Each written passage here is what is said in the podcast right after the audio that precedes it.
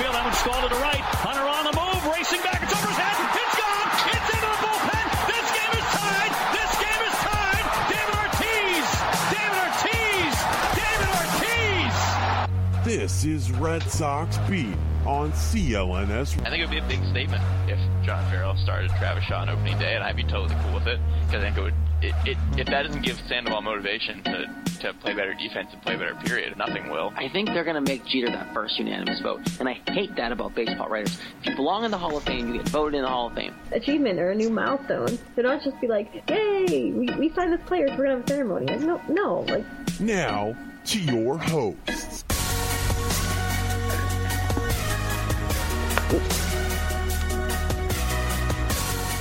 All right, Red Sox fans, Red Sox Beat, C L N S Media, another week, another week on video, another week on audio. We're, we're big and better than ever. Of course, don't forget to follow at C L N S Media on Twitter, your leading online provider of audio and video coverage of all New England professional sports. Facebook, same thing. Don't forget the uh, podcasting app as well on iOS and Android uh, for all your network needs. All the podcasts are on the network, including ours. You can listen on there as well on the go. In the traffic commute to work. I know that's how I listen to us when I listen to it the next day. It's always in traffic on the way to work. Um, of course, us on Twitter at Red Sox underscore beat, Facebook, Red Sox Beat podcast as always. Um, big week for the Red Sox. It's a trade line, trade deadline edition of Red Sox Beat, recording at eleven o'clock at night on the trade deadline, seven thirty-one. A lot happened around baseball today, guys, and I'm glad for it. Yeah, the Yankees might have got better. The Dodgers might have become hands down favorites, but at least it was exciting for us to follow. Yeah, it was definitely exciting. I mean, I love trade deadline day. It's the one day where I feel like my anxiety is just through the roof twenty-four seven until four o'clock hits. But it wasn't wasn't so bad today. The Red Sox did what they had to do, and there was a lot of fun moves that we could talk about later. Yeah, it's always nice when your team actually makes a move, too, in addition to other teams making moves. So at least we got one, one, one move here in addition to all the other craziness around the league. So fun day, though. Lots of stuff. Yeah, Red Sox, of course, brought in Nunez earlier in the week, uh, bringing in Addison Reed today from the Mets for some prospects. Uh, we'll talk about we'll talk about it all afterwards because, you know, Yankees got better. Yu Darvish going to the Dodgers makes them, if they weren't already World Series favorites, makes them even more of World Series favorites, at least at this point. And, and Red Sox obviously fill the need there. And, you know, tonight's game we'll talk about as well. Evident of that, some good hitting from places that have been productive at last couple games and so on and so forth. But um, despite the trades and the excitement for this team, it wasn't a great week overall. Uh, Rick Porcello not getting run support, shocker. Uh, but let's uh, let's recap the week. Let's get that uh, going here, Jess. Let's let's take people around the, this, this week because again, despite the fireworks for the team, the, the play wasn't that great. No, not a good week, and falling out of first place is no no uh, no thing to do here at the end of July. Um, started the week started with the second bit of the West Coast trip, uh, first against the Mariners. And on Monday, um, just the offense was just not happening, really, for either team. There was only ten hits total in the game, but the Mariners got a big second inning where they got three runs off Eduardo Rodriguez. Kyle Seager hit a home run, and then a couple batters later, Gene Segura hit an R B I double. That made it three to nothing. They got another run in the fourth. Danny Valencia R B I double. That made it four nothing, and that was it. That was the only runs in the game. Um, James Paxton just totally shut down the Sox. He got ten strikeouts, four hits, no runs, no walks in seven innings. He was dominant. He has been all year. He's ten and three with a two point eight four E R A. So he's just done what he's done. And Erod just, you know, too many pitches, made it through five and third innings. Didn't pitch that bad besides that three-run inning, but it was obviously way too many runs to give up against Paxton because the Sox only got four hits, two for Jackie Bradley Junior, one for Betts, one for Ramirez, none for anybody else. So really, I mean, it's not much to say about this game besides no offense. James Paxton was dominant. Yeah, and look, it's tough because, you know, Erod pitched well, and you want to say, oh, another game for the Red Sox offense, not doing well, but at the same time, Paxton's good for a reason. So, yeah, it's it's it sucks because, you know, they're this is what we've been dealing with. The offense has been struggling, but then again, it's one of those games where I look at it and just tip my hat to Paxton. Great start from a great pitcher, and you move on. Yeah, it's definitely frustrating that we can't seem to put together runs. We see it with Rick Porcello all the time, and now with Rodriguez. But like you said, Paxton was just on his game, and we just couldn't figure it out. Like you said, we had four hits, and half those hits came from J B J. So definitely frustrating, but it's just one of those games. Just kind of just got to take it. Yeah, and that brought us into uh, Tuesday's game, which was uh, quite the opposite of, of Monday's game. Uh, a lot of lot more runs in this game and a lot more innings, and that's certainly been a trend in the last couple weeks for this team. It's been a lot of innings played, a lot of games played, a lot of extra games played because of all those extra innings that have happened between fifteen innings, sixteen innings, thirteen innings. Ridiculous. This one, this one happened to be a thirteen inning one. I love that. I yeah, right? love that. Do you love it when it's ten p.m. and the game goes till three fifteen? I bet you weren't up for that. And do you love it when our bullpen? Do you love it when our bullpen is taxed and the team can't play well because no one can pitch? I love it for selfish reasons because I'm watching more baseball. Even though I tapped out, I think it was like two fifteen, two thirty by the time I fell asleep, or one fifteen, one thirty. I forget. Yeah, I was I was about two a.m. and I was like, all right. So, either way, I. Uh, It was a tough game, and anybody who fell asleep during it is probably glad because to not end how you wanted it to. Uh, we'll go back to the beginning before we get to that hideous end. Uh, the starting matchup was a good matchup, actually. It was Drew Pomeranz against Felix Hernandez, and with the way Pomeranz is pitching this year, and obviously Felix Hernandez is a household name. Not quite as good as he used to be by any means, but still a good pitcher. Uh, but he wasn't good in this game, and Pomeranz was definitely better um, by a little bit. At least in the strikeouts. Um, the Mariners got up two to nothing, excuse me, three to nothing in the second inning off Pomeranz. Guillermo Heredia hit a three-run homer off Pomeranz. Fortunately, that was the only runs that Pomeranz gave up in five innings. And fortunately for the Red Sox as well, uh, a comeback was had a little bit later in the game. Hanley Ramirez bopped a home run in the fourth. For the first run, Dustin Pedroia tied the game in the sixth with a two R B I double, and Jackie Bradley Junior gave the lead to the Sox right afterwards with an R B I single. And it was four to three, and he, Felix Hernandez got knocked out. He only went five and two-thirds, four hits, four runs. Two walks and four strikeouts. Pomeranz was five innings, four hits, three walks. Sorry, three runs, four walks, seven strikeouts. So Pomeranz had more strikeouts than all his runs were on one hit. So I give the edge to Pomeranz. But in this one, it turned into the bullpens because Mike Zunino tied the game with a solo home run in the seventh to tie it at four. And then nobody scored between the seventh and the thirteenth inning. Sandy Leon hit an R B I single in the thirteenth to make it five four. And you think that'd be enough. You score in the thirteenth inning. And then Doug Fister gave up two runs in the bottom of the thirteenth inning.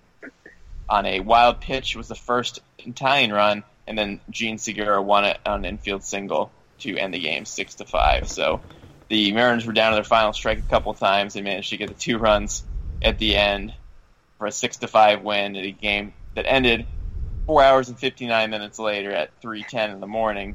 Ooh. And, awful. I mean, you feel bad for Fister, right? Because he's the starter, and he's got put into two really long games as a reliever and lost both those games. I mean, that's no that's no situation to be put into, right? No, I, I one hundred percent really don't even blame Fister, for, especially for this loss, because, one, I don't. the Red Sox shouldn't have blown that game in the regular innings. Like, they had they had the game. They, they were winning. And then, you know, to get put in that situation as a starter, it's tough because, you know, he was making starters starts. And to go into that type of situation where you have to get up quickly, you have to do that, he's not, you know, he's used to being a starter. So it's tough to do that. And on top of the fact that the Red Sox should have won this game in the eighth inning, I know the bullpen's E R A looks good. Everyone can say it looks good. But, um, you know, there there were holes. It's something that I didn't trust. I've, I've been on the record saying this. You know, the bullpen had its holes, still has its holes, but obviously the trade they made will help that. Um, but this is another game evident of you can't always trust this bullpen, and now they shirt it up a little bit. But um, the bullpen's the reason why he lost this game. I, I don't blame Fister for this game at all. I, I blame the, the loss in the eighth inning than anything else.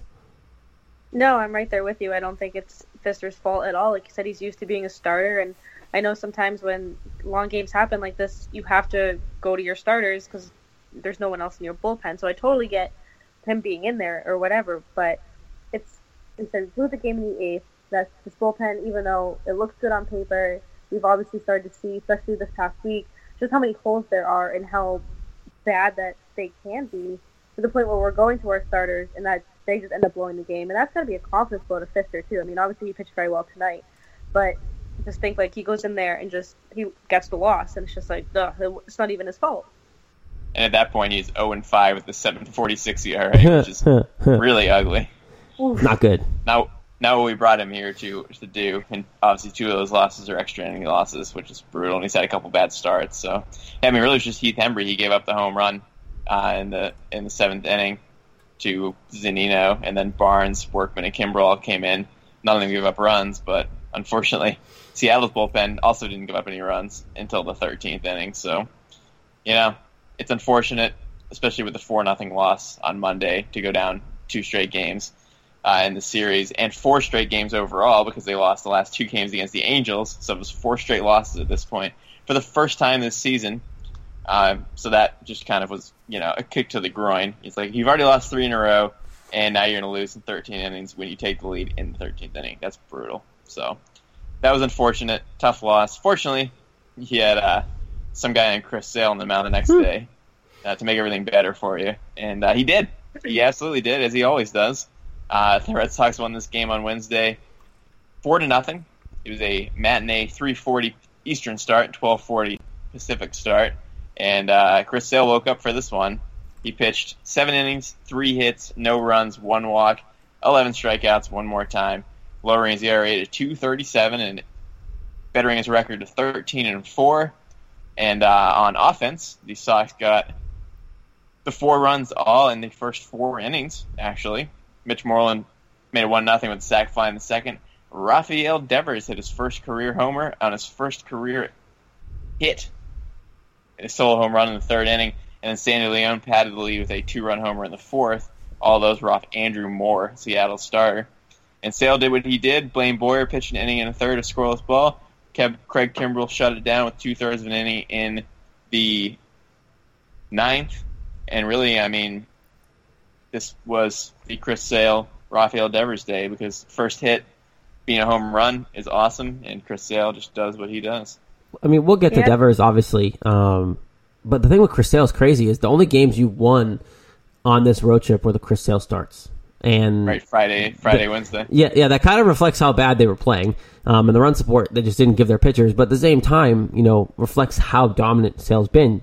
You can basically chalk up a W whenever he steps on the mound, and he's pitching again tomorrow night against Cleveland. And, you know, I'm already chalking that as a W in my eyes, unless he, you know, screws the pooch, because at this point, it's almost a win, and every time I'm on the edge of my seat hoping he throws a no-hitter at this point. Uh, and then, like you said, Devers, you know, you can't get much better than that. First career hit, first career ding-dong, and you move on. And, and his kid's been steady the whole way through. He's been composed. He's been great, and um, I'm excited that they're keeping him in the lineup. Yeah, he's definitely pleasantly surprised me, because I definitely had my doubts about him. But going back to Sale, just, like, showing how dominant he is, I read the stat somewhere that said, like, when he doesn't pitch, so the team is a perfect five hundred, or like even five hundred. And I think that just goes to show just what kind of pitcher he is. And obviously we know he gets double-digit strikeouts every five days. He's right there. He's every game we have something positive to say about him. Even if he doesn't win, it's still a it's still a wicked good start for him, regardless of how the team does by themselves. So just, I mean, I could sit here and talk about Chris Sale all day. He's pitching tomorrow, it'll probably be nice two-and-a-half-hour game. He'll have twelve, thirteen strikeouts again. And just to see what he's brought to this team, especially the, the past few weeks with all this craziness going on, just such like a positive light and such like a dark spot for this team right now. Imagine if he, um, if the team was like at all over five hundred when he wasn't pitching, where they would be. Like, if they had any run support for their starting rotation, if they had any run support for anyone but Chris Sale, and if the, I mean, the starters haven't been terrible. I'm not, like, blaming on this, the rotation either. Um, but imagine if this team was even, like, five games over five hundred outside of Chris Sale's starts, where they would be. It's ridiculous how much he is actually, when you put it like that, Lauren, is saving this team from falling too far out of it. Oh, yeah. He's been a godsend. I mean, he's been incredible. What is that, fourteen games now with ten-plus strikeouts? It's it's insane. And fourteen starts that Rick Porcello doesn't get any run support. Right. Some things don't change, right? Those two things definitely don't change. But the crazy thing about Sale is, like, think about how good he was before the All-Star break. The guy hasn't given up a run since the All-Star break. So good. Let that soak in. Just music to my ears. I love it.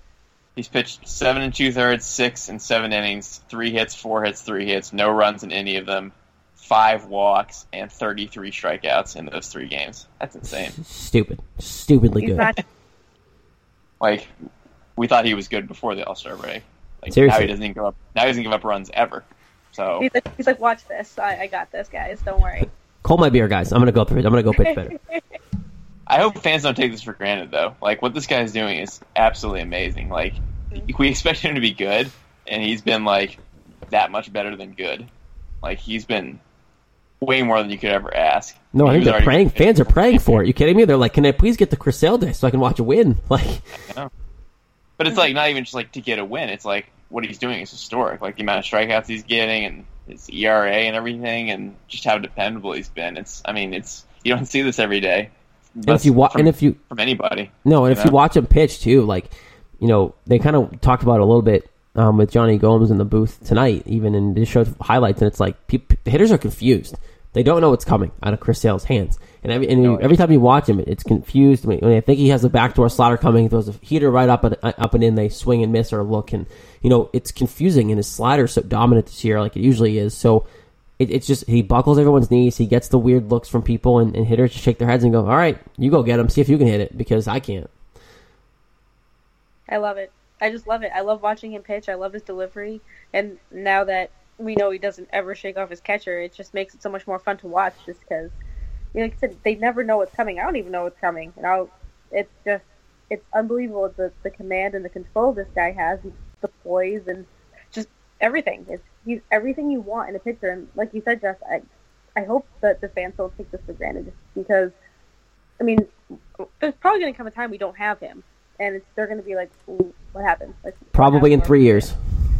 But then people are like, what happened to our pitching? And it's like, oh, we only really had Chris Sale to hold it together, and then it just falls apart and he goes away. It's amazing what happens when you have an ace who's actually an ace and actually is that pitcher, and he, God, he's that pitcher, and, and more. Yeah, I mean, this this stuff doesn't come around every year, so pretty wild. Yeah, I was going to say the same thing about he goes out here, you have no idea what he's pitching, and he never, never shakes off the catcher. It's incredible. I love it. All right, let's move on to the Royal Series. They had a Thursday off day before uh, before Friday's first game against the Royals, three-game series back at Fenway, first time in a long time, and which was obviously nice after the after the West Coast trip. It's always nice.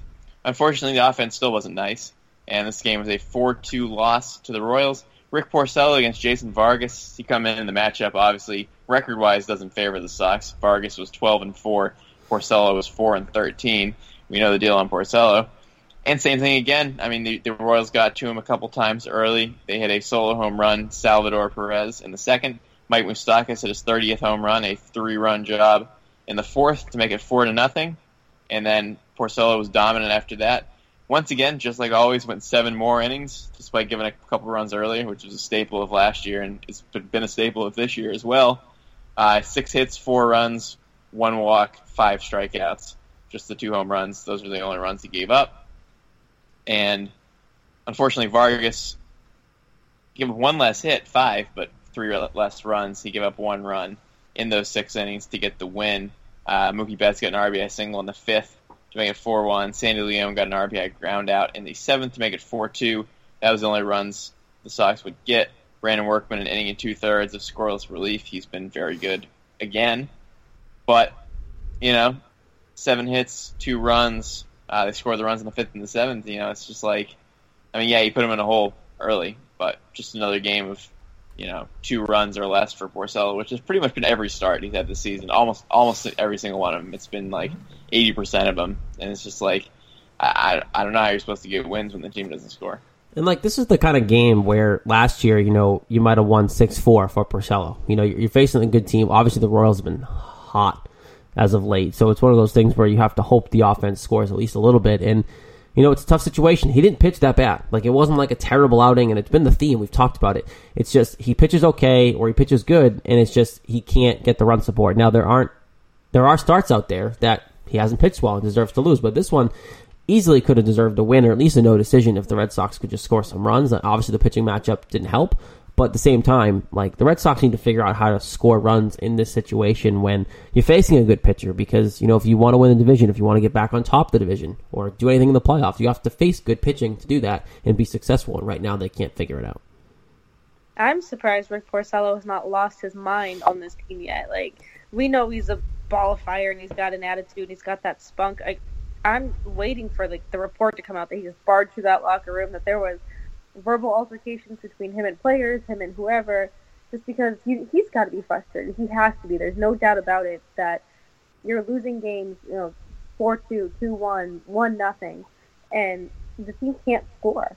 And like you said, he, he pitched well this season. He's, he's getting deep into games. His pitch count isn't all that high.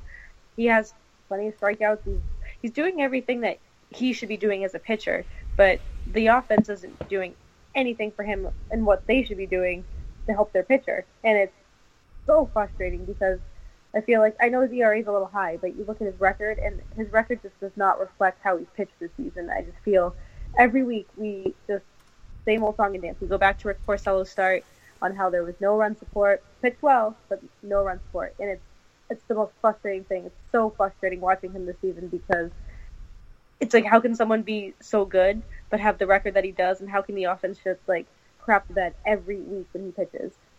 It doesn't make you respect him more that he hasn't absolutely gone nuts and just oh, lost absolutely. it on everybody. Oh, definitely. Yeah, for sure. Like the self-control that he has, but you know, at, at the end of the day, he's got to be just like cursing them going to bed. He has to be. Yeah, exactly. It's it's an annoying thing, and when you go twenty-two and four, and the next season you're four and fourteen, you're probably going to bed like, what am I doing? How do I have four wins in August? Well, almost August, about to be August, and you know, it's just like sometimes someday he'll get a win, but it, it hasn't happened yet. He hasn't gotten a win in quite a while, and he's been stuck at four. Someday, man, someday. But, you know, this was a tough game because Kansas City, at this point, this is their ninth straight win. Like Jared said, they're on quite a hot streak at this point. Um, so the Sox ran into a hot team, and they were certainly not a hot team after losing four of the last five coming into this. So that was annoying. Uh, fortunately, Saturday came along and uh, finally win on the board. But, boy, it was not an easy win. My God. No, e- no easy wins here except except for the Chris Sale game. Um, this one went ten innings. And there was a lot of runs. And it was very back and forth. This game was wild. It was nine to eight and ten innings. The Red Sox won. Uh, I'll take you through th- some of the scoring here. Uh, it was Eduardo Rodriguez against Trevor Cahill. It was Cahill's first start in a Kansas City uniform after getting traded to them, and both pitchers were god awful. My God, tons of pitches, slow pace, nothing going on. Erod went four innings throwing one hundred seven pitches. Cahill went four innings throwing ninety pitches. Cahill gave up eight hits and five runs. Erod gave up seven hits and four runs. It was ugly, and the bullpens weren't much better. You know, Abad gave up two runs, one earned. Boyer gave up two runs. Uh, Scott Alexander gave up a run for them. A couple other guys gave up runs also. It was just ugly. Uh, the scoring early, Christian Vasquez had an R B I triple in the second to make it one nothing. Eduardo Nunez hit a solo home run to make it two to nothing in the third. This was his night. Uh, unfortunately, at this point, after it was two to nothing, the Royals got the lead off of Erod after pitching horribly for four innings. He finally gave up runs. Whit Merrifield hit an R B I single, and then Lorenzo Cain hit a three-run homer around Pesky's pole. And mind you, Mike Moustakas was also around Pesky's pole, so two pretty weak home runs uh, that were really, really, really hurt a lot in the series, including that one. So that was four two Royals, but the Sox came right back in the same fourth inning off Cahill and uh, tied the game. Vasquez R B I double, great day for him. Rafael Devers R B I single, four to four. And then Eduardo Nunez hit his second home run of the game in the fifth to make it five to four. And then it was six to four at the end of the inning. But then the bullpen struck, and the Royals got four runs in the sixth inning, uh, and with the big, the bigger one um, being a Jorge Bonifacio R B I single that tied the game. They got two more after that to make it eight to six, but the Sox weren't done. Jackie Bradley Junior got it to eight seven with the sac fly in the seventh.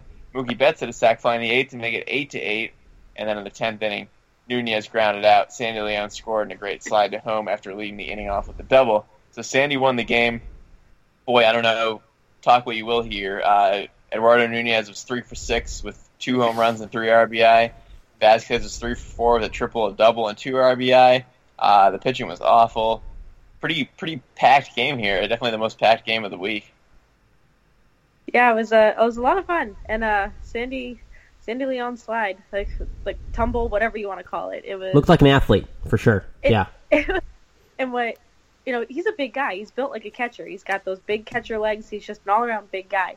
And he dodged the the slide, and I was like, oh, those hamstrings. Like, it just makes me nervous because he was just, like, so stretched out, and I was like, oh, no. But, I mean, I like a fun game at the end. Like, the pitching was horrendous.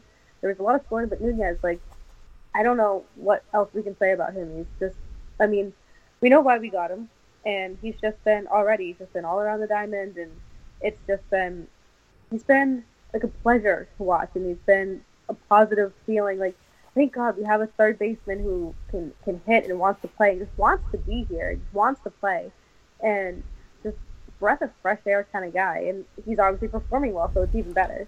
Yeah, your third baseman is Rafael Devers, by the way. Thanks, though. Uh, um, Nunez has been great, though. uh, no, honestly, I love Nunez. I, I don't think a lot of people realize how good he is, just because he's on the West Coast, and not everyone around here can watch West Coast games because they're way too late for a lot of people, and you don't have access to all of them all the time. So, you know, you hear the big names out there, and even then Mike Trout gets lost on the West Coast. Those guys get lost. So no one knows who Nunez is coming from the West Coast, and what he's been doing, especially in this game, is what they brought him here to do. They brought him here to hit, especially for average. He's good at runners in scoring position, and, and his defense is better than I thought it was going to be. His defense has been pretty good the times he's been in the field for us so far, and but it's, it's versatility. They brought him here to be a backup for all the positions in the diamond, maybe be a starter at third base if Devers doesn't pan out, but it looks like he's okay. Um, and, you know, Pedroia might go on the D L, that, that he's been playing second base the last couple nights. Xander's been terrible, so you can put him at short. It, it's a situation where he can basically play everywhere but first base, and he can play the outfield. So there, he's the ultimate utility guy um, who has been hitting the ball really well, and it's just been continuing what he was doing in San Francisco. I thought he was a bat wasting away in San Francisco. I'm glad they got him. It, it was a pretty good trade, and it's panning out so far, and we'll talk about it more. But as the week went on, especially tonight's game, he was just as big for the team, and he's been hot. I mean, he's hitting three oh eight coming into the season, so he was he was hot coming into this team, and he continued yeah. that hot streak. The home runs are the bonus. I mean, he only has forty career homers, and he only had four homers coming into the, his Red Sox career here. And he hit two in one game after having four all season. So pretty cool uh, to get the power jolt. But his average has been there, and his average is continuing to be there. I mean, the guy started his Red Sox career five for six. That's, that's pretty darn good. So so that was great. Uh, twenty-seven hits in that game, seventeen runs in total. Thank God it was a win, because brutal week. And if, if they lost that game, too, after the other ones, boy, it would have been ugly. And good thing, too, because Sunday's game was ugly, and should have been a win, but the Royals scored four runs in the eighth inning to win five to three. It was three to one going into that inning. Uh, well pitched game up until that point. Drew Pomeranz again, six and two thirds inning, seven hits, one run, one walk, four strikeouts. Really another solid outing for him. He's really really pitched well this season. Uh, Jason Hamill was on the other side. He gave up three runs in seven innings, but really good game for him because he gave up two of those three in the second inning. Moreland and Vasquez had R B I hits. Um, and then the Sox got a three to one lead when Devers hit his first Fenway home run in the fifth inning. That made it three to one, but it was all overshadowed by uh, a Matt Barnes meltdown in the eighth, eighth inning. He gave up three hits and four runs, three earned. Uh, some inherited runners scored for him, but he didn't even get an out. So really ugly game for him, uh, the blown save. Uh, Alcides Escobar had a two R B I hit, and Alex Gordon had a two R B I triple to make it five to three. So those were the runs for there. And then the Sox had the bases loaded in the bottom of the ninth inning, and Mookie Betts popped out to end the game. So really annoying way to end the trip because you really thought you were going to win two out of three. Good lead for most of the game, and then implosion at the end. Frustrating week to a really annoying week where there could have been a lot more wins than there were. Twice this week. Twice this bullpen hurt you, and look, they're statistically they've been good all year. We've talked about it. It's been your guys' talking points to try to prove me wrong. The bullpen needed help. They still needed help, and look, coming into this game, even after this game, there were no serious talks about bullpen help. There were no serious talks about. I mean, yeah, Addison Reed came up, but until today, when we found out they got him, I thought they were actually going to move forward with just Nunez and that's it, and not ask for bullpen help. And like that's ridiculous because these are the games that you've been losing all year with the bullpen inconsistencies, that you just don't have anyone to rely on. Yeah, maybe Joe Kelly would have been in the spot if he was healthy. I get that. He's coming back. He's he's working his way back from that injury. Uh, but that being said, Matt Barnes has been claimed to be the eighth inning guy most of this year, and, and he crapped himself again. Like, he needs to be earlier in the in the, in the game. All these guys need, are just belong earlier in the game. They can't handle late inning games consistently. Yes, they can sometimes, but you know you need that guy to shut down. That's what Reed's supposed to be. But this is just another case of why this bullpen needed help. And you know, Addison Reed might not be the answer, but you know it's better than what you have in my opinion because he was closing. He's better for high leverage spots. But this game is just another example of why this bullpen needed help, despite the stats might show otherwise. Oh, it was so frustrating. And it's, you know, Matt Barnes has blown games before, and Farrell keeps going to him. And it's so frustrating because I don't want this guy on the mound when the game's back. Well, you know, we should have won this game. There's no doubt about it. We should have we should have won it. Well, but Lauren, who else are you going to go to, though? That's the thing. Who else are you going to go to? Who you else do you trust? You, you could have put Kimbrell in. You you you got to be able to utilize your closer for more than three outs. You have to. In some situations, you just have to.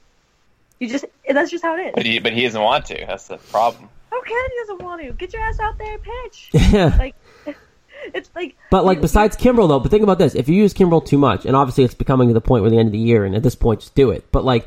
You know, if you tax him too much, there's no one else there that you trust, right? There's no one there. I don't trust Matt Barnes. Workman's been the most consistent thing since, you know what I mean? Like, and who, who knows when he starts to, when he starts to flare up? Because who knows? I mean, I love Workman. I'm glad he's doing this because he obviously it sucked when he got hurt. But you know, there's no one there that I can say, "Here's the ball in the eighth inning. Get me to Kimbrell." That there's no one there. That's and, why you give Kimbrell. Kimbrell will get to Kimbrell. Yeah, but like Kimbrell getting to Kimbrell every time is going to gas him before September even comes. So yeah, but if he just. This one, this one time, they've barely done that. You do that Sunday, and they probably would have won, and it, it would have been fine. Like, it didn't. I just, oh, it's. I don't know. I, was, I mean, I recapped this game, and I was frustrated just recapping it because I had to talk about Matt, Matt Barnes blowing another one. I mean, don't get me wrong. Like, I think that I, I think that you know that would have been better than whatever other option they had. Like, don't get me wrong. Kimbrell should have would have been the best option, but it just it was another example of why this Addison Reed trade, which we'll talk about in a minute. Is even more important than people think. Yeah, I mean, I think Matt so. Barnes only has two blown saves. He's six and three. Oh my god! Are being, I, I being too hard on the guy. Two blown no. save, blown saves is not a number. He's not always in the ninth though. Like it's I know. yeah. Well, he wasn't so you, here either. It's yeah, still a blown the, save. The blown saves is I can't I, I can't argue that. That's if you've watched him pitch, you know what I'm talking about, Jess. I know he's shaky. He's definitely shaky. I'm just giving you stats, all right? Yeah, stats don't always tell the truth. Watch the damn game. No, they don't. No, I know. It's true. But, yeah, so we'll see what happens. Yeah, you're right, though. It's it's it's hard to feel comfortable before Kimbrell, and it's worked pretty well this season. But, you know, this is the problem with bullpens. You know, they're good, and they get credit for that. But when they're bad, they get really hammered because, obviously, when you're blowing games late in the game, you're blowing games. You're not doing your job. There's no way around it. It's just not the way right? that, yeah. It's the problem. That's the problem with bullpens. Period. It's just you know, if if you're not good, you're you're really hurting the team. And you're a great example. You're about to win two out of three. Boom, four runs, lose two out of three, just like that. And that made it a, uh, a that made it a two and four week, which obviously is not a good week. And we certainly didn't get it right. And uh, just ugly. Just not a good week. Um, we'll cover next tonight's game next week, but just briefly. Uh, six to two win over the Indians in the first game of the series tonight. Doug Fister pitched brilliantly. The offense was good. Um, so hopefully hopefully, signs for a better week next week. Um, but we'll get to that for next week's show. We'll leave time for more stuff this week. I'm giving M V Ps to co-M V Ps to Eduardo Nunez and Rafael Devers. Nunez has only been here for a couple of games, but he made such an impact and basically single-handedly uh, kept the team in Saturday's uh ten-inning affair, so I'm going to give it to him for that. And Devers for coming up and being really solid, getting a couple home runs, and having really good, nice, beautiful swing. Uh, he had a really nice week, too. So we'll give it to the new guys, Nunez and Devers, co-M V P of the week. Oh, God, they are carrying this team offensively right now. And, you know, we'll talk about, obviously, tonight, next week, like you said, but just he went four for four tonight, people, if you didn't watch the game. And, and he just is composed, and he's hitting the ball the other way, but um, definitely... Definitely the only ones you can really give it to are the, the two new guys, for sure. You can give it to Chris Sale again, but... I mean, that's so a default. That's that's, that's the asterisk. Yeah. Just give it to him if no one else applies, like, at this point. Like, yeah, he gets it He gets it sometimes, uh, you know. Every week, you could easily make a case for him, but no, you got to give it to the new guys. Like I said, they're carrying the team right now, and they've just been... They've been really good, and they're scoring runs, they're hitting the ball, they're getting on base, they're doing everything they need to be doing, so I, I won't even argue with that. Yeah, seriously.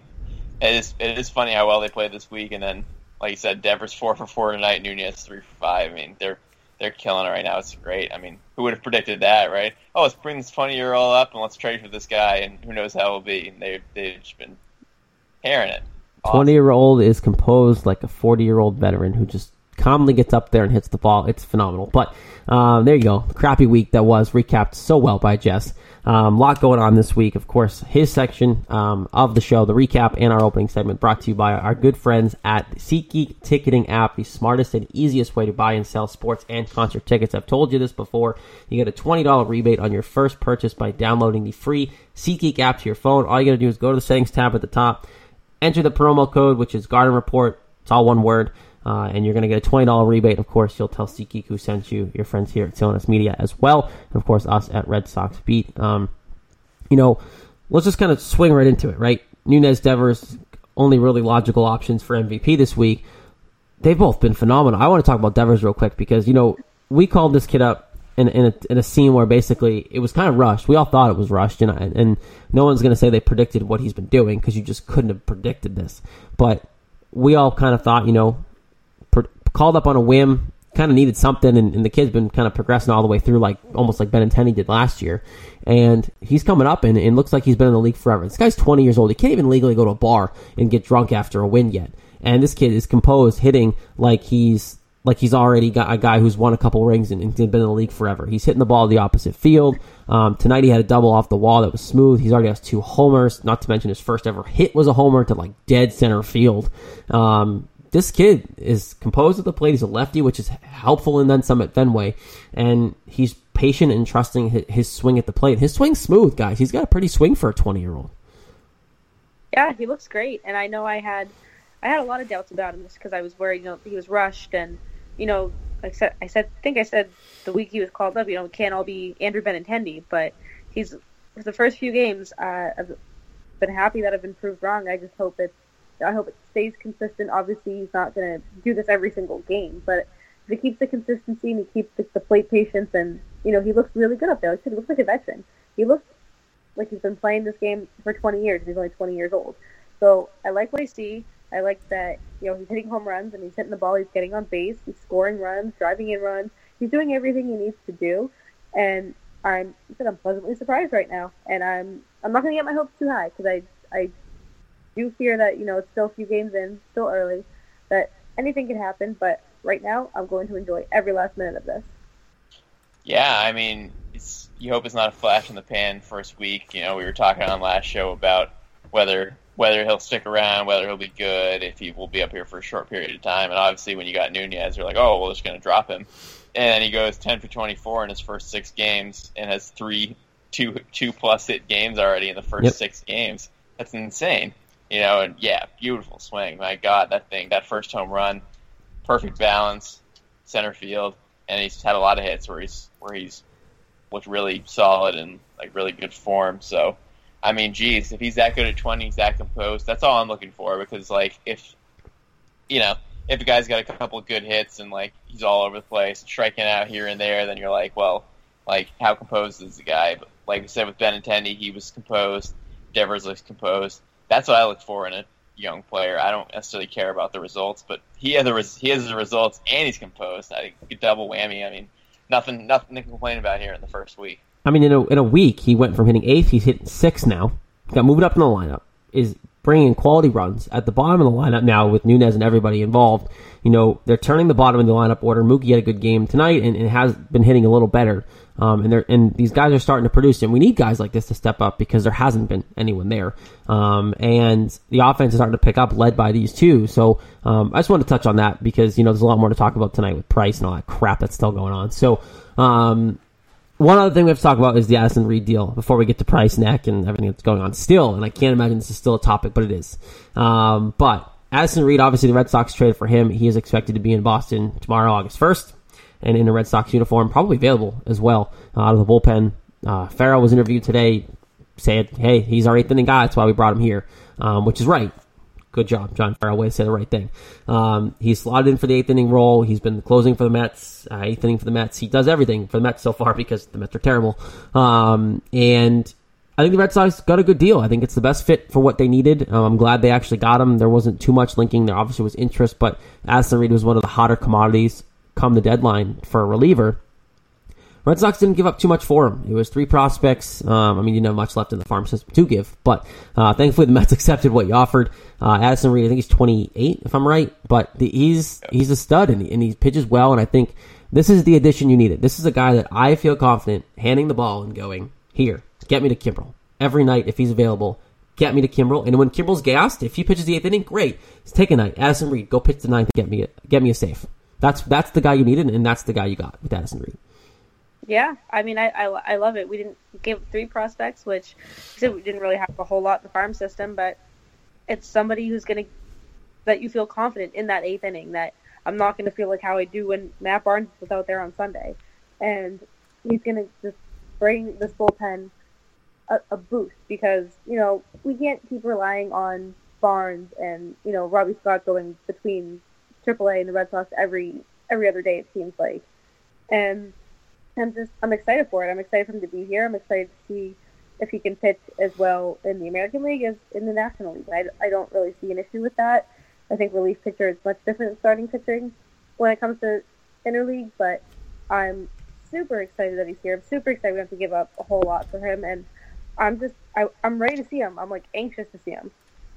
Yeah, it was definitely a good deal. Didn't have to give up your top prospects. That always always helps, so I like the deal for sure. I mean, obviously, you want the guy to prove it to you. You don't want to just say that he's going to be, like, the best eighth inning guy without even seeing him pitch yet. But his numbers don't lie. I mean, the last three years, his E R A is one seventeen, one ninety-seven, and two fifty-seven. That's really good. And, you know, after not closing for a couple of years, even though he did earlier in his career, nineteen saves for the Mets this year with a two fifty-seven E R A, you know, forty-eight strikeouts, six walks. He appears to be really good. I mean, he's, he's his numbers are there. I'm not going to go tell you I've seen him pitch or anything, but you know, he's twenty-eight. He's been in the league for seven years. I, you know, one hundred twenty-five career saves. I'd say he's a pretty good eighth inning guy, and you know, you might as well give somebody else a chance. So I'm not going to say much until he proves it, but his numbers sure are there, and he's a good age, so I like it a lot. I think the biggest thing for this trade is, you know, on paper, he's a rental, right? And that's why you didn't have to give up much for him. He's a, he's a unrestricted after this year, so uh, who knows what happens next summer with him. Maybe he pitches well, likes it here, and maybe you re- maybe you can re-sign him. You don't know because, you know, there's not much down there for pitching. You're trading it all, right? You gave up a reliever today uh, to get Addison Reed. So being twenty-eight, it could be a situation where you're bringing him here. He likes it. It's a winning atmosphere most times. If David Price is gone, that'd be nice. Um, and...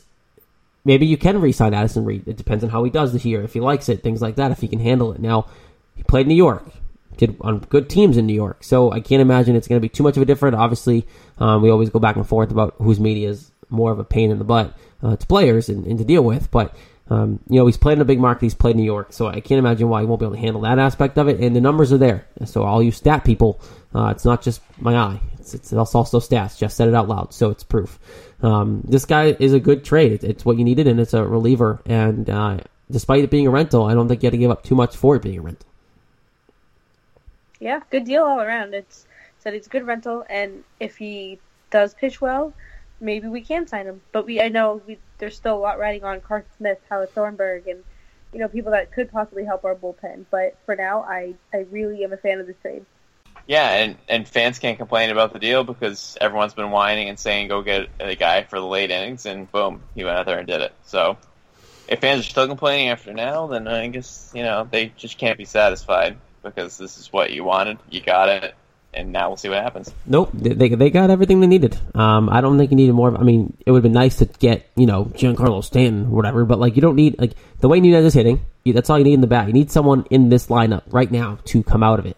And my idea, well, yeah, would be, you have a good offense. It's, they got to do it, you know. Yeah, it, you can't you can't fix the like the lineup hasn't changed much from last year. Yeah, Ortiz isn't there protecting some people, but you know they were hitting well going into the break for the most part. And you know you need Mookie Betts to hit better. He's an M V P candidate last year for a reason. He can hit the crap out of the ball. You need uh, these guys to step up. You need Xander to snap out of it or sit down, and Nunez can play for him when Pedroia comes back. You, you need these guys to play better, and you're starting to see it. Um, with, you know, Vasquez hitting better at the bottom of the lineup. And if those guys at the bottom can hit consistently, gives the, the guys at the opportunity a chance to snap out of it and score some runs in the in the meantime. So, um, that being said, I have to talk about this. And uh, I'm, I'm kind of over this topic. I'm over this pitcher. Uh, but you, missed, he, you missed last week's talk about it. Yeah, I'm, I'm glad I did. Um, it, it keeps coming up, and just more news comes upon it Uh, Price was placed on the ten-day D L. Conveniently, uh, claims he's hurt uh, with the, obviously the injury that's been nagging him all year. Obviously, we know it's been there, but yes, we can do this now with the video. Yes. Um, it's kind of nice. But look, here's the deal. There's no coincidence to me. It it he he's got put on the D L when the fact is he just didn't want to pitch in front of the fans. The Red Sox are hiding him. The Red Sox are definitely hiding him. There's no question in my mind. Um, he's conveniently probably not going to make it back until after they leave for, for their next road trip. And it's just what's going on with this. Because, look, he said that Eck needs to show his face in the clubhouse and all this stuff that had on. You know, I, I think, you know, Ortiz said it even in the booth. Like, here's the deal. Price just needs to apologize. He needs to realize he's wrong. He needs to become a better man, and it's not going to happen by any means in the stretch of our imagination. Is David Price going to apologize? Um, he came out and spoke. Shockingly, I didn't even think he would speak. Um, he came out and saying, um, you know, I don't know if I did anything wrong. I, I, I don't know. He needs to show himself in the clubhouse more. Eck doesn't need to be in the clubhouse. That's not his job. His job isn't to be your best friend. His job is to criticize and analyze the game like he's supposed to. Yeah, he's on the payroll. Big deal. Get whoop-de-doo. He criticized you because you can't pitch. And he was, and Price hasn't even been pitching that badly. Look, Price is a baby. At this point, your best-case scenario is he pitches well, and you can let him walk next year when he opts out after you win a championship, hopefully with him on the roster. Uh, that being said, in my mind, no coincidence whatsoever that he gets put on the D L hours before he's supposed to start at Fenway Park. Literally hours. No, I don't. He's not hurt. And the thing is, you know, we've heard him, you know, blisters, cracked fingernails. We know the elbow issue at the beginning of the season. There's no way all of a sudden is he's like, ow, my elbow hurts again.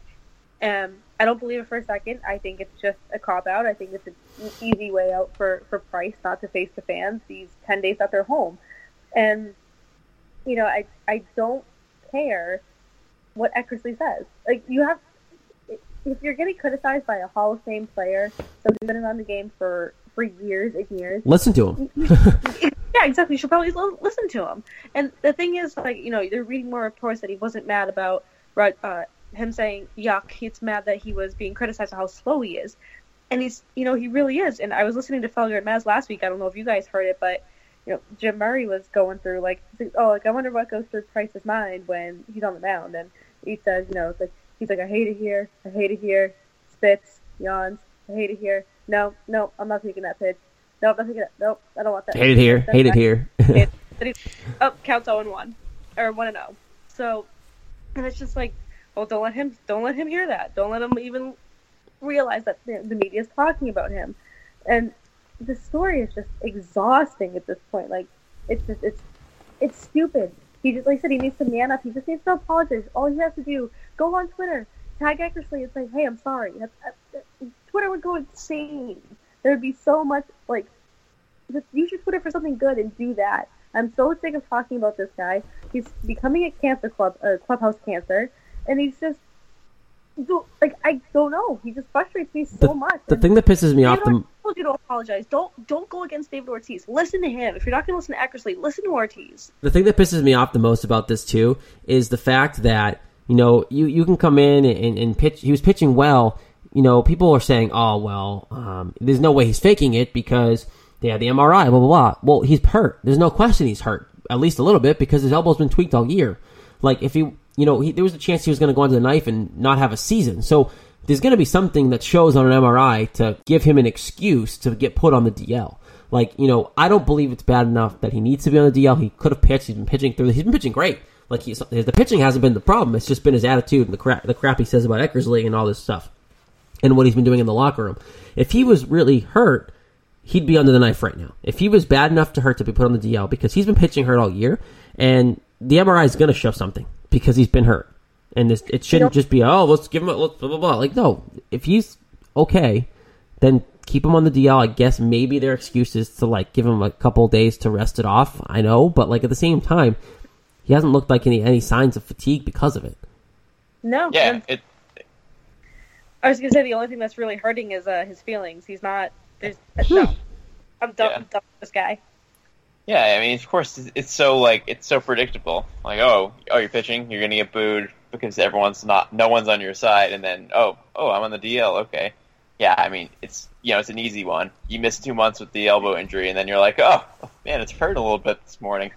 Uh, John, for a couple days here. John, I, John, feel my elbow. Does it feel tender right there? I don't think I can pitch today. Sorry. What do you think I'll about go, a ten D L? I'll go. Yeah. I'll pet my. I'll pet my dog with my other arm. I love him so much, but I, I can't. I can't do it. I think I'm gonna get booed today. I can't do it. I feel it. Hey John, Dad, da, John, uh, John, can you kiss it better? No. Okay, then I guess I gotta go on the D L. It's it's funny. Pathetic. I'll say it. I'll say it. I say it again for like the third week in a row. If we signed Johnny Cueto, we wouldn't be dealing with this. If we signed this guy, if we paid this guy behind me, we wouldn't be dealing with this. It's just, it's such a fiasco. Where convenient. It's just like, I like that. That was convenient. Thank you. It's, oh, I love him. But it's just like, you just, I mean, I point to Lester all the time. It's the way he handles, you know, the media and the fans. And it's just, why can't Price do it? I, I don't get it. He's pitched in the A L. He's pitched in big league markets, big league games. Like, come on, guy. Like, I just, I'm so, I've never thought I could, like, hate somebody so much who's been pitching well, where I'm just like, I don't want him, I still want him to pitch well. I don't want him to get lit up because it's just going to cause more controversy. I, don't, I just want him to shut up and pitch. That's all I want him to do. The funny thing is, we all sat here and, you know, keep saying, and everyone says this, it's, oh, pitch better and you forget about it. Pitch better and, you know, everyone will be forgetting. He's been pitching great. Like, he hasn't been pitching terribly. Like, he hasn't been getting yeah, lit I, up. I, like, and now it's like, you got to pitch even better or this is going to keep coming up. And it's like, no, it's going to keep coming up because he's a joke and he's pathetic. And look, you know, I try. You try to defend David Price because of what he can do for your rotation. And look, if they want to do anything in October, they need him. They need him, hands down. They need him because the way he's pitching. Obviously, if he shows up in October, that'd be nice. But uh, you know, they need him to be David Price, regular season David Price in the playoffs if they want to do anything. It's just the way it is now. But you know, he is a cancer, I believe, to this clubhouse. I agree with you, Lauren. It's just, it's something where they need to figure out a fix. Um, I can't imagine he would clear waivers. I know his contract's big, but it's not that big. So you're stuck with him. Uh, it's just a matter of now you got to figure out, okay, how do we calm him down? And it's a matter of David Ortiz is right. He's got to apologize. And now it's leaking up stories. Oh, well, David Price is struggling uh, because he's slow. No, he's, he's struggling because in Boston, and it's a terrible fit for him because he's black. Like, really? Really? That was what? Dan Le Batard? Uh, Dan Le Batard, right? Is that, that who that was? Yeah. Yeah. Guy's pathetic. Every ra- every racist story about this city, he's been at the forefront, saying, "Oh yeah, they're the racist city." Blah blah blah. Dan Le Batard, come to Boston, figure it out yourself. Um, that being said, I can't believe this is causing that story to pop back up again either.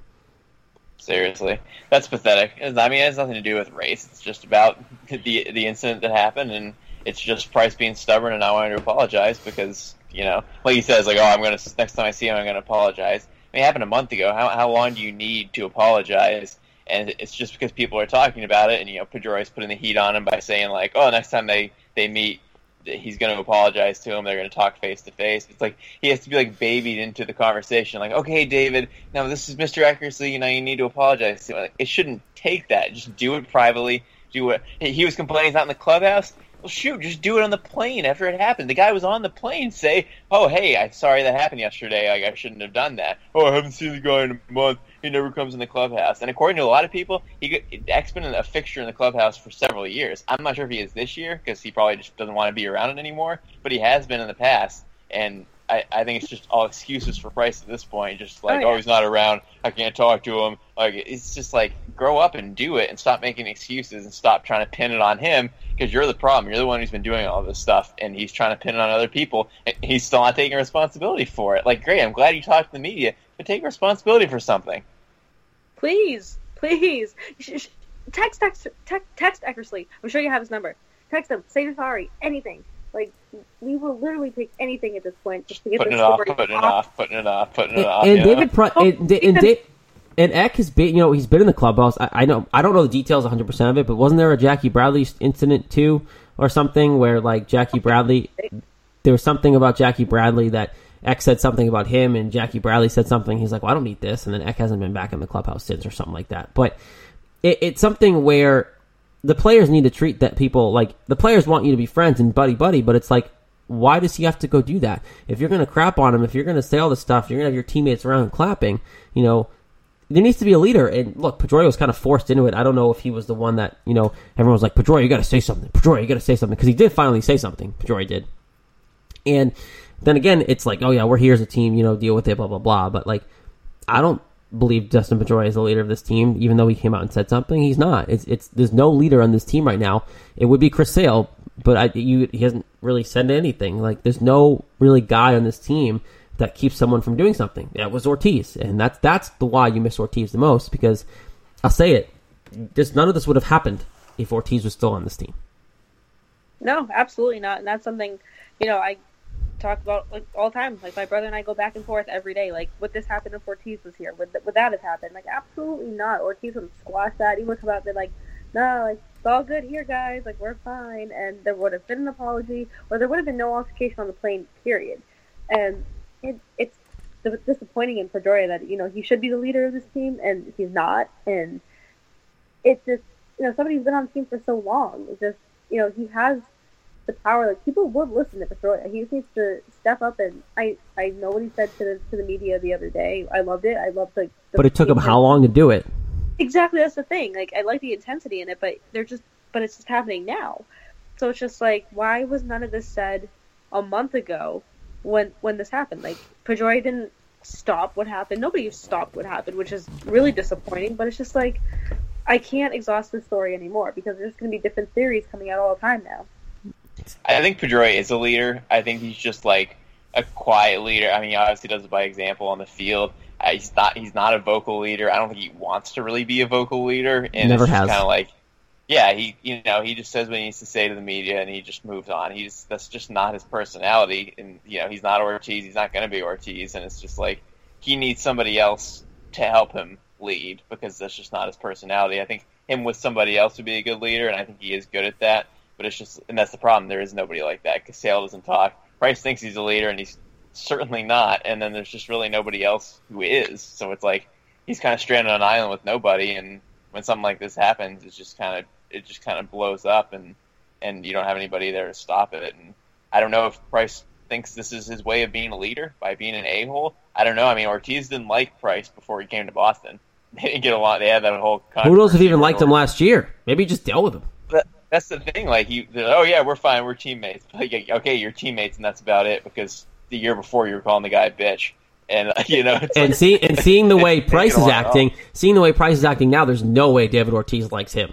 There's no, no way in no. my mind that oh, David Ortiz actually likes that guy. Between what happened before he came here and now this happening afterwards, yeah, I would say he just put up with him if anything. I don't think, I don't think he likes the guy one bit. Okay, so if Ortiz, but let me say one more thing. If Ortiz really did like Price, he would have called him out and been like, he needs to apologize. He would have been like, nah, that's okay, that's just Price. Like, he would have made some excuse for him. Yeah, he said on the broadcast, like, he's like, ah, screw it, I don't care. Like, apologize, I hate this guy. Okay, so we could obviously exhaust this for hours, because we all genuinely probably hate David Price at this point.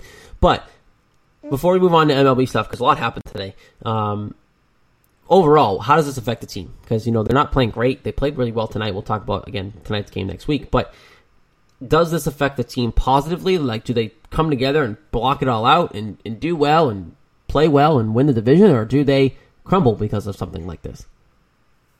Oh, I mean, it could really, it could really go either way. I think the next, especially this week coming, is going to show a lot, and I think they, they what they need to do is put it behind them, and I think a lot of that depends on, on David Price. Depends how he acts the rest of the way, and if he apologizes or if he goes out there and pitches. Pitches well. If he actually pitches. Seriously. Yeah, yeah, pitches. A lot is riding on David Price, and I hate saying that, but if he's going to keep acting the way that he has, it's not going to look good for this team, and they're going to they're going to absolutely just crumble and fall apart. It's going to be a, you know, one of the worst classes we've seen, and I've mentally prepared myself for this, but if they can, if David Price can grow up, or the team can just kind of get past it, it's going to be fine. But I, so I think this week and next week, especially when he comes back off the D L too, it's, it's, there's a lot riding on David Price, and that that really worries me. Yeah, I don't have a lot of confidence in pitching. If he's, if I mean, if it actually is an elbow thing, if his elbow's inflamed again and stuff, I mean, I don't really have a lot of confidence it's going to get better. So I don't even know if he should pitch, and who knows, maybe we're better off if he doesn't pitch, especially if Fister pitches like he did tonight. But I don't know. It's hard. It's hard to figure because, you know, you have, if you listen to the players, it's hard to know how much stock to put into that, but they're like, yeah, we're fine. We don't we don't pay attention to that stuff. We're like united as a team and stuff. Do you believe that? I don't know. It's, it sure doesn't look like they are. But oh, but see, I do believe that though, because if you hear, if I believe all the reports that people were clapping, like they're united, maybe in a bad way, But I think I think they are united. I think they believe in each other. I think they really do get along. Uh, maybe they're not playing for their manager. Maybe I don't know what it is, but you know they are united because of this. I, I think they win in spite of it. I do. I think they come back. I think you know they added what they needed in Addison Reed. You know you have people hitting to kind of get these people out of the funk. I think they do win in spite of this. Now I don't think they're going to win the World Series um, because of the Dodgers. But that being said, look, they're, they're going to come back from this because I don't care what's going outside of it. They clearly all believe in what David Price did. They clearly all support it for the most part, and the core guys in there are clapping, getting along, not caring, and they're going to keep playing the way they are um, in terms of becoming more successful and gradually believe in themselves. Yeah, I mean, if they want to block it out and, and uh, win games, fine, whatever. They should take more responsibility for their action and treat people better. But if they want to, if they want to not care what people are saying and go out there and win games, that's what people are looking for. So I'd be fine with that if that happens. I think they need to, you know, keep pitching well, and the offense certainly needs to get better. And you know, maybe score runs ever for Porcello, stuff like that. But it's you know, it's if if if, that, if they're not if they're not going to let this bother them, then fine. It must. I'm all all for that. It must just kill ownership that they don't have a likable team right now, and I love it. I don't even care. Like you, you know that they can't they can't market this team right now. No, no one, no, no, no one wants to. I mean, they want to watch baseball if you're a baseball fan, but no one likes this team. Um, it's a rare case where you have a team in Boston that someone you actually don't like in the city, and the team can't market them because who are you going to market? Everyone else has been involved in this. So, um, look, a lot especially of a team that could and should be in. Maybe is good that this good, you know? Yeah, exactly. Like you should be able to market this team, no problem. Chris Sale's dominant, and that's all you can market. Every every other every five days, Sale Day. That's all they got. It's all they can do. It's all they have. Um, which I don't, I love Sale Day. Don't get me wrong. Um, okay, so before we get to our predictions and get out of here, obviously a little longer tonight just because a lot's happened. And again, David Price just keeps, for some reason, popping himself up in the news. But um, a lot has happened around the trade deadline. A lot of people moving parts. The biggest things were uh, after all the moves the Yankees have made, they did end up getting Sonny Gray today, and the Dodgers traded for Yu Darvish. Um, God, the Dodgers just got so much better. Um, and we'll get to the Yankees in a second, but overall, guys, this, the Dodgers are already a dominant team, and um, I think this helps, obviously, insurance for Kershaw, but when Kershaw comes back, that's a lethal combination. Yeah, it's scary. They were, I mean, they were already really good, and this does, does add a lot for them. Um, you know, I think what they were last team to do it, they were last team to make a move, so um, definitely, definitely scary to be in the National League, but I mean, I love I love Dave Roberts. How can you not? How can you not love Dave Roberts when you're from Boston? But I mean, this is part of the reason why we love why we love Deadline Day. We watch good teams get better and just kind of watch them. Like now, now I'm interested like what the Dodgers are going to do for the rest of the season. Obviously, they're going to be good. And like I said, once Kershaw comes back, I'm just like, oh boy, here we go. How good of a move is it though? I mean, obviously, Darvish has been good in his career, but he hasn't had a good season at all. He's six and nine with a four E R A. Is it going to help them? Is he going to get better this season? I mean, I'm not sold from what he's pitched so far this season. Maybe we'll make him worse. I think so. I think go, I don't know. I have this feeling that him going to the to the National League is going to do wonders for him. I don't I don't really know why, but I know he hasn't had a good season. But it does tend to do that. I mean, yeah. yeah I mean, he's in a good division. Don't get me wrong. He's in a pretty talented division. But at the same time, um, I agree in the sense of also the fact is, you know, bless you. Uh, the fact is, you know, he's going to a winning situation. Texas isn't that great right now, um, and as good as you might be, it's it's hard to come out and pitch your best every every game. When one, he has injury history, he's coming back from that, obviously. But um, and two, you know, maybe it's not it's hard to be motivated in that Texas heat to come out and pitch for a losing team. Uh, you, you move a guy to L A, winning team, best team in baseball, chance to win a World Series, motivates a guy. Yeah, it's it's probably the best situation for him after having after having a bad season so far at this point. So. Yeah, I mean it's probably it's probably better for him than it is for the Dodgers, to be honest. That's true. I can't I can't wait for the Dodgers to win something, and then Magic Johnson takes credit for everything that's happening. Yep. Oh yeah, look at my Dodgers. You run the Lakers. Calm down. Um, okay, and then I think the one that's big enough around here, because it's obviously related to the Red Sox, is the Yankees. Man, has Cashman been good cashing his chips. Um, biggest thing today, you know, came in, they got Sonny Gray, and it's about time Sonny Gray gets traded, can I tell you. It's been in Oakland long enough. Um, now, Yankees fans are hyping him up to be the next big thing. Um, hasn't been great this year. I'm a big Sonny Gray supporter. I think it's a good move for the Yankees. I think he's going to do well. Um, but that being said, you know, it wasn't a, uh, I mean, I'm, it's a predictable move. It's what they needed, uh, but it's not going to say he's like the greatest thing since sliced bread. I still take Chris Sale over him ten times out of ten. Uh, but that being said, makes the Yankees a lot better. On paper, right now, they might be the best team in the division. Yeah, it definitely makes them, you know, makes them better. Yeah, and um, we've, I think, I feel like the last two years we've talked about around this deadline day about Sonny Gray getting traded. Where's he going to go? And he always stays in Oakland. So to actually see him on the move was, was nice, a nice change of scenery for that, for this year. But I think it was Garrett Carabas had a really funny tweet about Yankees, and they're like, oh, it's really cute how the Yankees fans get all excited about Sonny Gray. Like, it's just Sonny Gray. But he was, you know, obviously bigger, better last year and the year before. But, you know, same thing. Like, he, you know, change of scenery, chance to win the World Series. It's going to be, I think he's going to do really well, and I think it's going to hurt seeing him there, just because we're going to obviously run into the Yankees a lot, just not even this year, but, you know, obviously every year. So it, it definitely, like, just sucks seeing a good pitcher go there, but even though we didn't need him, it's just kind of like, this, like, we could have used him, but oh well. He's on He's on the move. He's finally on the move. He's finally he got out of the dump that is Oakland. Yep, he did. Yeah, I hate that, I hate that they got him, because he's pitched better recently, and he is a pretty good pitcher. And like you said, Cashman's made a lot of good moves, and they got a lot better, and they're already in first by half game, so I'm concerned. Uh, hopefully Gray turns it around and pitches worse, because he's pitched better recently. We can hope, but yeah, I don't I don't like that they got him. That's kind of annoying. I was just, I can say I was definitely disappointed when I saw that today. Yeah, and, and obviously the reports started coming up. It was more and more likely, and you look at it and go, okay, Red Sox, you have to hope that you're about to turn around. Obviously it starts with Nunez and um, Devers and, and pans out to the rest of the guys, and hope Addison Reed's enough to shore the bullpen up um, and get some run support for the rotation, because the rotation hasn't been a problem for the most part. It's just been the run support that the rotation, you know, needed, and they haven't gotten it. So um, the offense is where it starts for the Red Sox, and, and hopefully, you know, uh, the bullpen, the back of that bullpen can be reassured, bringing in Reed.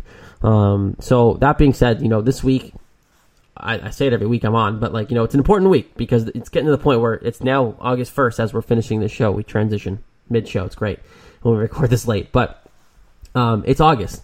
Two months left in the baseball season, which is crazy. Lauren's probably starting to cry a little bit inside. Um, but that being said, you know, these games are important this week. You have three against Cleveland at home, four against the White Sox at home.